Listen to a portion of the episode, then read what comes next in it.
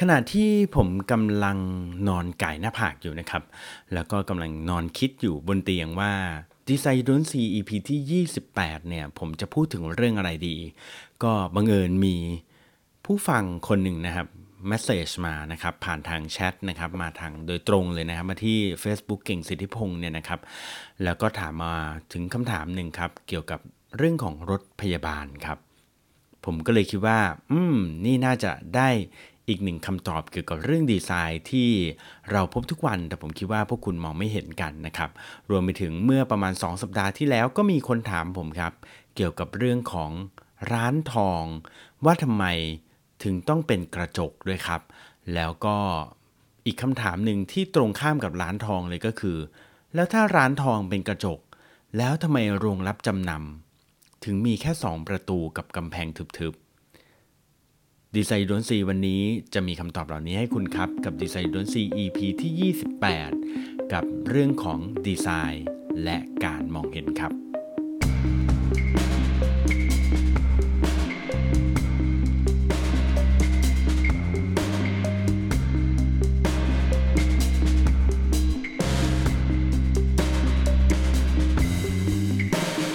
อยู่ผมเก่งสิทธิพงศ์สินไม้เกษมนะครับ CEO บริษัท IGB 72นะครับ Creative Agency นะครับผมวันนี้เราเดินทางมาถึง EP ที่ 28 แล้วนะครับสำหรับดีไซน์โดน4นะครับ อย่างที่บอกครับว่าระหว่างที่ผมกำลังนอนเอาไก่เอามือไก่หน้าผากอยู่นะก็มีผู้ฟังท่านหนึ่งแชทมานะครับถามผมเกี่ยวกับเรื่องของรถพยาบาลนะครับแล้วก็ก่อนหน้านั้นก็มีคนถามผมเกี่ยวกับเรื่องของร้านทองแล้วก็โรงรับจำนำนะก็เลยทำให้ผมคิดว่าโอเค ในเมื่อ 3 เรื่องนี้จริง ๆ แล้วถ้าเกิดว่าผมมาแยกพูด เรื่องละ EP มันก็อาจจะเป็นเรื่องที่สั้นไปนิดหนึ่งดังนั้นก็ไหนๆก็ไหนๆแล้วนะครับ ผมคิดว่าทั้ง 3 เรื่องนี้มีสิ่งหนึ่งที่ผูกพันกันอยู่นั่นก็คือเรื่องของการมองเห็นดังนั้นรวม 3 เรื่องนี้ 3 ดีไซน์ของ 3 สถานที่นี้ ไว้ในเรื่องเดียวกันเลยก็คือ เรื่องของดีไซน์กับการมองเห็น บทเรียนที่เราได้เรียนรู้จากร้านทอง โรงรับจำนำและรถพยาบาลครับ โอเคคำถามแรกที่ผมได้มาจริงๆเกิดขึ้นตั้งแต่เมื่อ 2 สัปดาห์ที่แล้วนะครับถามมาว่าทำไมร้านทองถึงต้องเป็นกระจก อืมนะครับ ร้านทองทำไมถึงต้องเป็นกระจกครับ ฟังดูแล้วมันก็อาจจะไม่น่าจะเป็นคำถามอะไรที่มันดูแปลกใช่ไหมเพราะว่าร้านขายเสื้อผ้าก็เป็นกระจก ร้านกาแฟก็เป็นกระจกใช่ไหมร้านอาหารก็เป็นกระจก ร้านอะไรมันก็เป็นกระจกทั้งนั้นอะ ใช่ไหมครับ เออทำไมถึงเป็นกระจก มันก็ไม่น่าจะเป็นคำถาม แต่คำถามที่มันเกิดขึ้นก็เพราะว่า ทั้งๆทที่ร้านทองเป็นร้านที่ มันดูแล้วมีแต่แบบเขาเรียกว่าอะไร สินค้าที่มันมีมูลค่าสูงเนาะ เป็นทอง มีสร้อยคอ แขวนให้เต็มหมดเลยนะครับ แล้วก็ดูแล้วล่อตาล่อใจมากนะครับ ความจริงแล้ว ถ้าทำเป็นกระจกแบบนี้เนี่ย มันก็จะดูแล้วแบบว่าน่ากลัวใช่ไหม ล่อตาล่อใจโจรผู้ร้ายมากๆ เห็นแล้วว่าฉันอยากจะเข้าไปขโมยจังเลยนะ ดังนั้นจริงๆแล้ว ถ้ามันคิดกลับกันอีกทีหนึ่งทำไมร้านทองถึง ไม่ทำเป็นกำแพงทึบไปละ่ะนะฮะ มันจะได้ไม่ล่อตาล่อใจโจรขโมยถูกไหมครับ แล้วเวลาเดินเข้าไปในร้านเนี่ย มันก็จะได้แบบเฉพาะคนที่อยากซื้อทองจริงถึงจะเดินเข้าไป ข้างในนั้นอาจจะมีทองแค่สองสามเส้นก็พอก็ได้ถูกไหมครับ หรือว่าถ้าเกิดว่าโจรมองไม่เห็นว่ามีทองกี่เส้นเดินเข้าไปก็อาจจะแบบเฮ้ยตกใจมีทองไม่กี่เส้นเองงั้นฉันเดินหนีดีกว่า ก็เป็นไปได้ถูกไหมทำไมร้านทองต้องมีกระจกนี่คือคำถามที่ผมได้รับมาเป็นคำถามแรกนะครับ ร้านทองเหตุที่เป็นกระจกมันเป็นเรื่องของการมองเห็นครับ เห็นอย่างแรกเลยแน่นอนนะครับ ชัดเจนเลยนะครับ เห็นก็คล้าย ๆกับร้านกาแฟ ร้านขายเสื้อผ้าอื่นๆ ทั่วไปก็คืออยากโชว์ของนั่นเองนะครับแน่นอนครับ เรามีของเราก็อยากโชว์ เราขายอะไรเราก็อยากจะโชว์ให้ลูกค้าเราได้เห็นใช่ไหมครับ ขายเนื้อหมู ขายเนื้ออย่างเงี้ยนะครับ วันก่อนผมไปดูร้านอาหารที่ชื่อว่า แฮร์ริสันนะครับอยู่ที่ซอยศูนย์วิจัยนะขายเนื้อก็เอาเนื้อวัวนะครับเอาวัวเป็นตัวเลยนะมาแขวนไว้ที่หน้าร้านนะฮะก็ทำให้เรารู้สึกว่าเอ้ยอยากกินว่ะโอ้ยบัวว่ะนะครับแล้วก็ถ้าเกิดว่าเป็นร้านขายเสื้อผ้าก็เอาเสื้อผ้ามาโชว์ถูกไหมครับร้านขายทองก็เหมือนกันนะครับเหตุผลแรกเลยก็คือ ก็อยากมาโชว์นะ่ะฉันมีทองเยอะดูแล้วมันละลานตา ดูแล้วมันน่าซื้อ ดูแล้วมันน่าสนใจ แต่ในขณะเดียวกันครับในทางตรงกันข้ามกัน อ้าว มีทองมาแขวนไว้ขนาดนี้แล้ว มันไม่น่ากลัวไปหรอ มันไม่ล่อตาล่อใจขโมยหรอ มันล่อตาล่อใจครับ แต่ในขณะเดียวกัน เหตุที่ร้านทองทำเป็นกระจกมีอีกหนึ่งเหตุผลครับ นั่นก็คือ ถ้าเกิดว่าภายในร้านเนี่ยมีขโมยเข้าไปปล้นจริง ๆ มีขโมยชักปืนขึ้นมาปล้นร้านทองจริง ๆ โอกาสที่คนข้างนอกจะมองเห็นมีสูงไหมครับ มีสูงใช่ไหมครับ ดังนั้นนะครับก็เหมือนกันครับ การที่เขาทำเป็นร้านทองให้มันมีกระจกเนี่ยอีกส่วนหนึ่งอีกเหตุผลหนึ่งก็คือ เพราะว่าเขาต้องการที่จะให้คนจากข้างนอกสามารถมองเห็นได้ครับ ถ้าเกิดว่าข้างในมีเกิดเหตุร้ายเกิดขึ้นนะครับ ทฤษฎีนี้เนี่ยทำให้ผมนึกไปถึงอีกหลายเรื่องนะครับ คุณเคยสังเกตไหมครับว่า ร้านบางร้าน บางทีเป็นร้านทองก็ด้วยเหอะนะครับ หรืออาจจะเป็นร้านขายเสื้อผ้า หรืออาจจะเป็นร้านขายแบบพวกสิ่งของทั่วๆไปมือถือโทรศัพท์มือถืออะไรก็แล้วแต่ที่มันมีมูลค่าต่างๆเนี่ยเคยสังเกตไหมครับ บางครั้งเขาเก็บร้านจนเกลี้ยงแล้ว ไม่มีสินค้าเหลือสักสักสักชิ้นเลยนะครับเสื้อผ้าก็ไม่มีเหลือสักตัว ร้านทองก็ไม่มีทองเหลือสักเส้นนะครับหรือร้านมือถือก็ไม่มีมือถือเหลือสักเครื่องคือเก็บไปหมดเลยนะครับแต่ ตอนกลางคืนก็ยังเปิดไฟในร้านสว่างจ้าเลย เขาเปิดทำไมฮะ ของไม่มีโชว์แล้วนี่ แล้วเปิดทำไมครับ ผมลองแกล้งถามคนใกล้ตัวดูเขาบอกว่าก็เปิดเพื่อได้รู้ว่ามีร้านทองอยู่ตรงนี้ไง แต่ว่าเราเก็บของออกไปแล้วนะ เพราะกลางคืนมันอันตรายคำตอบจริงไม่ใช่นะครับคำตอบก็คือว่าการเก็บของให้หมดไปหมดแล้วเนี่ยนะครับ หมดไปเกลี้ยงแล้ว แต่ยังต้องเปิดไฟโชว์อยู่ก็เพราะว่าต้องการจะบอกผู้ร้ายครับว่า เฮ้ย ไม่ต้องมาทุบกระจกร้านฉันนะ เพราะว่าฉันไม่มีอะไรให้แกขโมยแล้ว อืม มันเป็นอย่างนั้นจริง ๆ นะครับ คือพอเราเก็บคือถ้าเกิดว่าเราปิดไฟมืดบางทีผู้ร้ายไม่รู้ไง เฮ้ย เห็นเป็นร้านทองว่ะ ปิดไฟมืดเลย ไม่มีคนอยู่แน่เลย ทุบแม่งเลยเลย ดีไหม ทุบเลยจะได้เข้าไปขโมยทอง แต่ปรากฏพอทุบแล้ว อ้าว ไม่มีทองอยู่ ขโมยก็อดขโมย แถมเจ้าของร้านก็เสียกระจกฟรี ดังนั้นเพื่อไม่ให้เป็นการเสียกระจกฟรีครับ เก็บของเสร็จเรียบร้อย เปิดไฟทิ้งไว้ซะเลย ให้ขโมยรู้ว่าย่าไม่เสียเวลาทุบเลยฮะ ทุบไปก็ไม่ได้ของหรอกครับ การออกแบบเนี่ยมันก็เป็นเรื่องของอันนี้ผมก็คิดว่าไม่ได้เกิดจากการออกแบบจากดีไซเนอร์ระดับโลกหรืออะไรแล้วนะฮะ แต่มันก็เกิดจากการออกแบบจากพฤติกรรมคนทั่วไปที่เราเจอกันอยู่ทุกๆวันนะครับ มีในช่วงหนึ่งฮะที่ผมอยู่ที่อเมริกานะครับ แล้วผมก็ได้มีโอกาสไปอยู่ใน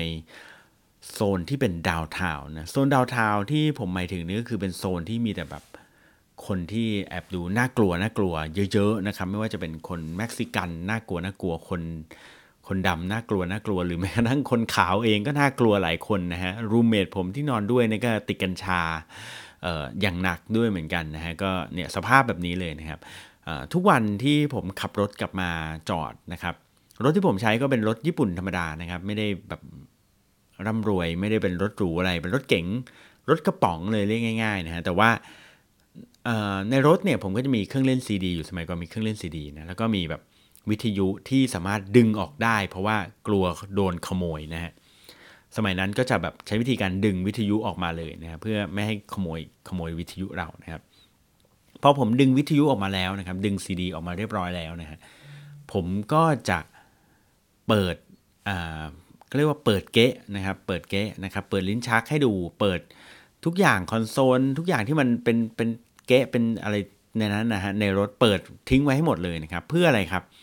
เพื่อที่ว่าเวลาขโมยตอนกลางคืนเนี่ยเขาจะแอบย่องมาจะมาทุบรถผมเนี่ยคือสมัยนั้นแถวนั้นมันมีทุบรถเยอะมาก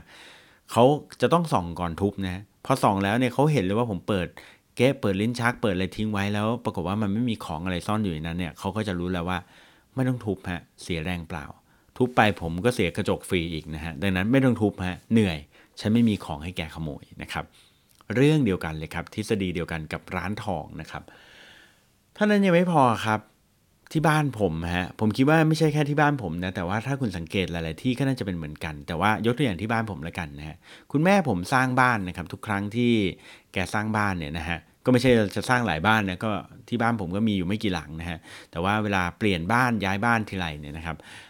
บ้านผมคุณแม่เนี่ยชอบมีห้องครัวนะครับห้องครัวใหญ่ ๆ นะครับ แล้วก็ก่อนที่จะเข้าห้องครัวเนี่ยก็จะมีประตูปิดนะครับปิดห้องครัวไว้นะครับ เพื่อไม่ไม่ให้ควันไม่ให้กลิ่นมันออกมาเข้าในบ้านได้นะครับ ทีนี้เนี่ยสิ่งหนึ่งที่แม่ผมชอบทำเป็นประจำก็คือประตูห้องครัวครับ ถึงแม้ว่าประตูห้องครัวจะทำด้วยไม้ก็ตาม หรืออาจจะทำด้วยอลูมิเนียมก็ตามนะครับ แต่ว่าจะต้องมีหน้าต่างบานใหญ่ ๆ ที่เป็นกระจกครับ ทีแรกผมก็ถามแม่ผมครับว่าทำไมประตูห้องครัวบ้านผมเนี่ยมันถึงต้องมีเป็นกระจกด้วยนะครับ เพราะว่ามันอาจจะไม่จำเป็นก็ได้ไหมนะครับ แม่ผมบอกว่าต้องมีไว้ เพราะว่าเวลาที่เราทำกับข้าวเสร็จแล้วเนี่ย เราก็อยากจะยกจานกับข้าวใช่ไหมครับ แล้วก็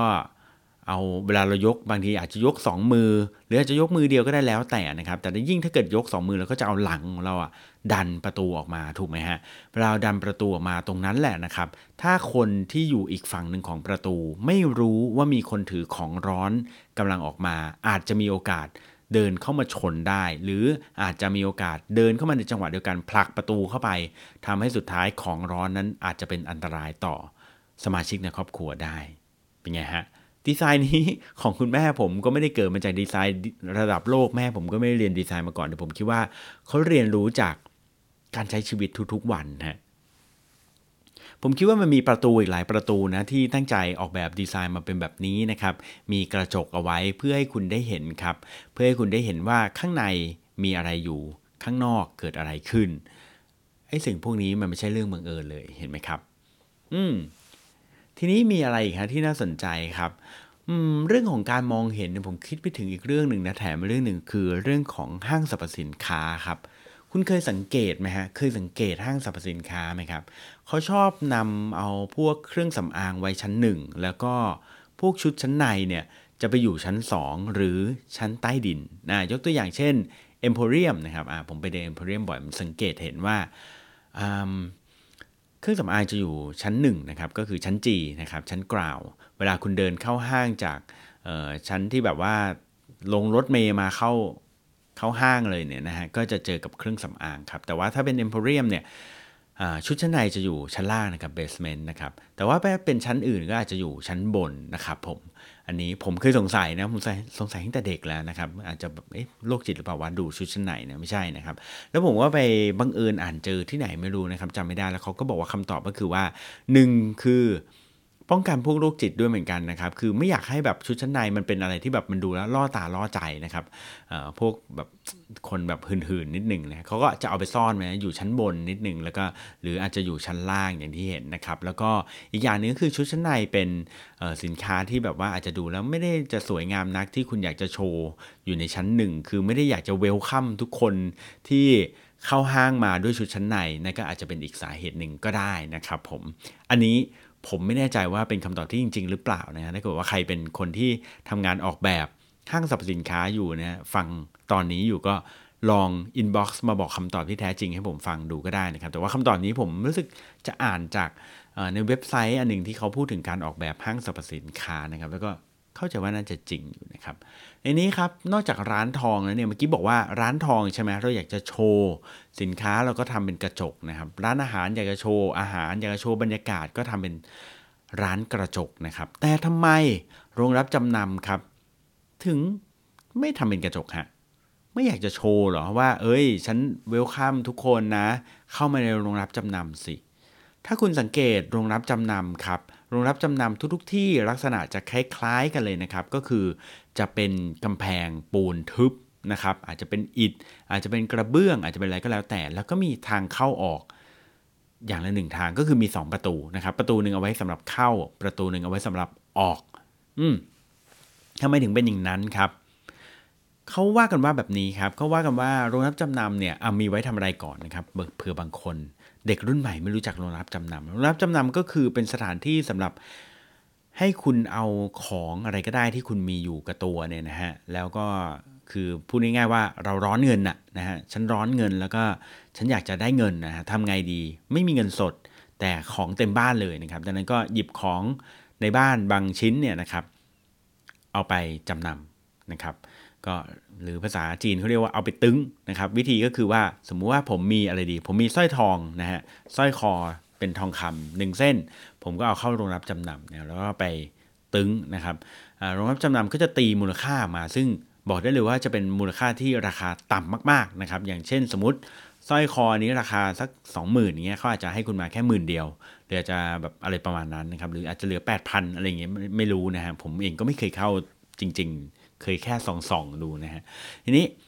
พอเขาให้ราคานี้มานะครับ สิ่งที่คุณต้องทำก็คืออะคุณก็เรียกว่ายื่นทองให้เขา เขาก็จะยื่นเงินสดให้คุณ อย่างไรก็ตามคุณต้องเซ็นเอกสารให้เขาครับ เขาเรียกว่าเป็นใบ ไม่แน่ใจเหมือนกันนะว่าชื่อทางการเรียกว่าเป็นใบอะไร แต่ว่าเป็นใบที่เป็นใบจำนำอะนะครับ ที่คุณต้องเก็บไว้นะครับ เก็บไว้ทำไมครับ เก็บไว้ก็คือว่าสมมุติว่าคุณได้เงินสดมา 1 0,000แล้วกันนะสมมติทองราคา 20,000 คุณได้เงินสดกลับมา 10,000นะฮะคุณเก็บใบนี้ไว้ครับ แล้วก็พอถึงเวลาครบกำหนดก็อาจจะมีกำหนดในใบนั้นว่า คุณต้องมาถ่ายทองคุณภายใน 2 เดือนนะครับโดยมีดอกเบี้ยสมมติ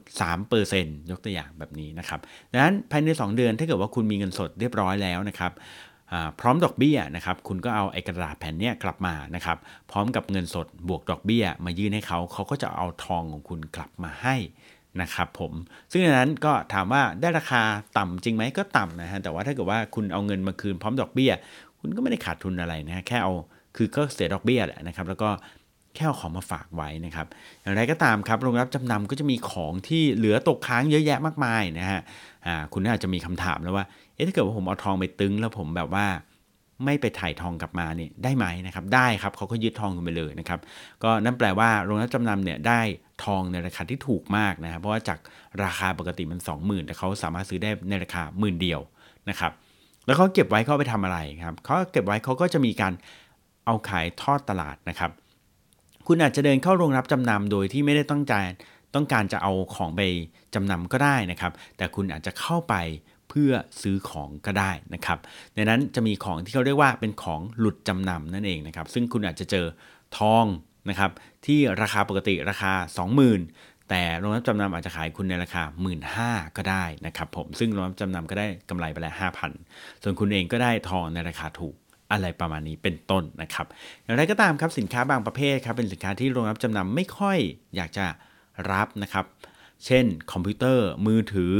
โปรเจคเตอร์ของอะไรก็ตามครับที่มันเสื่อมค่าง่ายๆนะครับของที่แบบมันไม่ค่อยมี value ไม่ค่อยมีมูลค่าในตัวเองเช่นพวกเครื่องเครื่องไฟฟ้าอะไรประมาณนี้นะฮะดังนั้นเขาก็จะไม่ค่อยรับจำนำสักเท่าไหร่ ถ้าเขารับก็จะได้ราคาที่ต่ำมาก ๆเลยนะครับฟังดูเหมือนรู้ดีเนาะไม่เคยเข้าเลยนะครับ ใช้ search เอาแล้วก็อ่านหาข้อมูลแล้วก็สอบถามจากคนที่ใกล้ตัวนั่นนะฮะทีนี้ ผมเคยไปส่องๆนะฮะแล้วก็อย่างที่บอกแล้วครับว่าโรงรับจำนำเนี่ยนะครับจะมีประตู 2 ประตูคือเข้า 1 แล้วก็ออกอีก1นะฮะพอเดินเข้าไปแล้วเนี่ยข้างในก็จะเป็นแบบพื้นที่แคบๆหน่อยนะครับ คุณก็จะประจันหน้ากับเจ้าของโรงรับจำนำซึ่งก็จะอยู่ด้านหลังลูกกรงนะครับหรือว่าเป็นเขาเรียกว่าอะไรกรงเหล็กอีกทีหนึ่งคุณก็ยื่นของอะไรประมาณนี้นะครับ ถามว่าทำไมโรงรับจำนำถึงต้องเป็นสถานที่ปิดทึบนะครับ แล้วก็มีประตูเข้าออกแค่ 2 ทางท่านเองนะครับ เหตุผลก็เพราะว่าผมได้ยินมาว่าเขาบอกว่าเวลาที่คนไปจำนำอะเขาก็จะรู้สึกอายนะครับที่จะต้องเอาของเข้าไปจำนำนะครับ ถ้าเกิดว่าใครเคยอ่านขายหัวเราะครับ คุณจะเห็นนะนะมันชอบแบบไปโรงรับจำนำแล้วเวลาจะเข้าโรงรับจำนำมันต้องแอบย่องย่องย่องย่องเข้าไปนะดังนั้นเวลาเขาเข้าทางหนึ่งนะครับเข้าไปแล้วนะครับ ก็ปลอดภัยแล้วคนข้างนอกไม่เห็นแล้วว่าฉันกำลังจำนำของอยู่นะไม่งั้นจำนำอยู่ดีๆ เพื่อนเดินผ่านมาเอาเฮ้ยเก่ง เฮ้ยช่วงนี้ขาดเงินโอ้โหเสียหน้าเซ็งเลยนะครับนั้นก็เข้าไปนะครับ พอได้รับเงินแล้วก็ออกมาที่ทางออกนะครับ มีทางเข้าออกเพียงแค่ทางเดียวเท่านั้นเองนะครับ นี่คือโรงรับจำนำครับ ทั้งหมดก็ออกแบบมาดีไซน์มาเพื่อไม่ต้องการให้คนมองเห็นนะครับ อันแรกคือพวกร้านทองทำเป็นกระจกนะครับ ประตูห้องครัวเป็นกระจก พวกนี้ออกแบบมาเพื่อให้คนมองเห็น แต่โรงรับจำนำออกแบบมาเพื่อไม่ต้องการให้คน มองเห็นข้างในนะครับ ถัดมาครับ อันสุดท้ายครับเป็นสิ่งที่มีคนแชทมาถามผมนะครับ แล้วก็อืมเป็นเรื่องที่น่าสนใจเพราะผมอยากพูดมาพอสมควรแล้วถ้าผมไม่ทราบนะครับว่าบางท่านรู้หรือไม่รู้อย่างไรนะครับ นั่นก็คือคำถามก็คือรถพยาบาลครับ รถพยาบาลทำไมเขาถึงถ้าสังเกตดูรถพยาบาลนะข้างหน้ารถพยาบาลจะมีเขียนคำว่า ambulance นะครับ หรือบางทีก็เขียนคำว่ารถพยาบาลอย่างนี้นะครับ รถโรงพยาบาลอย่างนี้เป็นต้นหรือ ambulance แล้วแต่เลยนะครับ หรือว่าจะเป็น hospital อะไรอย่างนี้ก็แล้วแต่เขาเลยนะครับ แต่ว่าจริงๆ ถ้าที่อเมริกาจะเขียนว่า ambulance อย่างเดียวนะครับ แน่นอนคงไม่เขียนว่ารถพยาบาลเนาะโอเค ที่ที่อเมริกาก็เขียนว่า ambulance แต่สิ่งที่น่าสนใจก็คือเขาเขียนคำว่า ambulance กลับด้านครับ อืมเขาไม่ได้เขียนแบบตัวเขียนแบบที่เราเขียนทุกทีครับเขาเขียนแบบ กลับด้านเหมือนส่องกระจกต้องส่องกระจกอ่านทำไมครับทำไมเขาถึงเขียนแบบนี้ครับเหตุผลก็คือเพราะว่าเวลารถพยาบาลเนี่ยนะครับมันวิ่งนะครับมันวิ่งนะครับวิ่งวิวอวิวอวิวอเนี่ยนะครับวิ่งอยู่บนถนนแล้วก็พยายามบีบแต่ให้ทุกคนหลบชั้นหลบชั้นเนี่ยนะครับ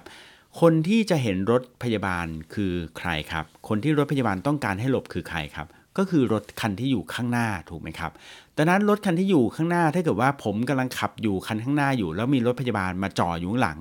วิวอวิวอเราก็อาจจะสงสัยเฮ้ยรถอะไรวะรถตำรวจหรือเปล่าหรือว่ารถปอเต็กตึงหรือเปล่ารถอะไรวะนะครับพอผมส่องกระจกหลังไปแล้ว